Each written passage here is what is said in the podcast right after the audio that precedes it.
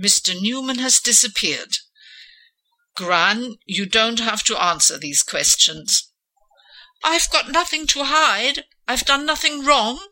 I've known him for three months, and he was always very friendly and helpful. Oh, Bobby, what am I going to do? I didn't even get paid for the letters I wrote. Well, I don't think you'll ever get paid. He's done a runner. Oh, no, what am I going to do? Calm down, madam. Hello, hello, hello. What's going on here, then? Sergeant, there's nothing going on here. That's the whole problem. Mr. Newman has disappeared.